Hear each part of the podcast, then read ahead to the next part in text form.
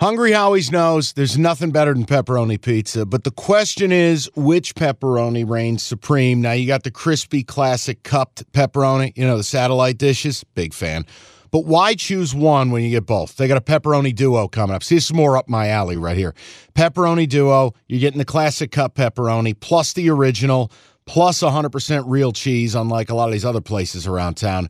Get a large pepperoni duo, $9.99 only at Hungry Howie's. You realize we spend a third of our life sleeping? I know, stuck in traffic was a good guess too, but now that you know you sleep so much, why aren't you sleeping on the most comfortable mattress arguably made in America? A brand new iComfort Eco by Serta. It's supportive and designed to keep you cool, comfortable, and feeling restored. Or check out Serta's Perfect Sleeper for pressure relieving comfort and support while maintaining a balanced temperature. Serta mattresses made right here in Michigan, and they have been for over 110 years. Go to Serta.com. Find a retailer near you. That's Serta.com. Cash the ticket presented by FanDuel. Kenny, we got to start by acknowledging we're assholes. Yep.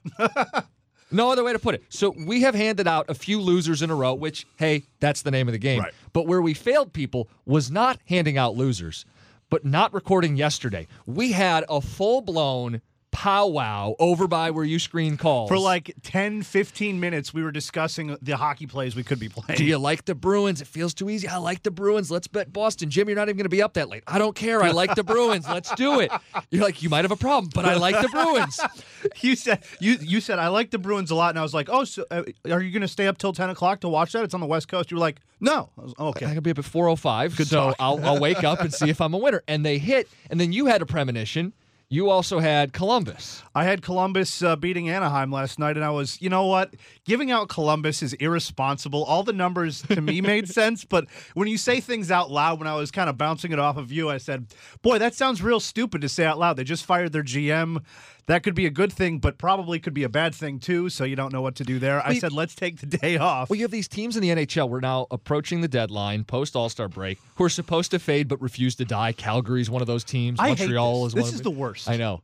I just want Calgary to die so the Red Wings have, can like- pick their bones. Well, yeah, because they have like eight, well, not eight guys. They have like three or four guys. They have a le- couple. legitimate like trade chips for the Wings or anybody else. But we're in that period of time where they won't die, they won't sell. They're just kind of lingering and hanging around.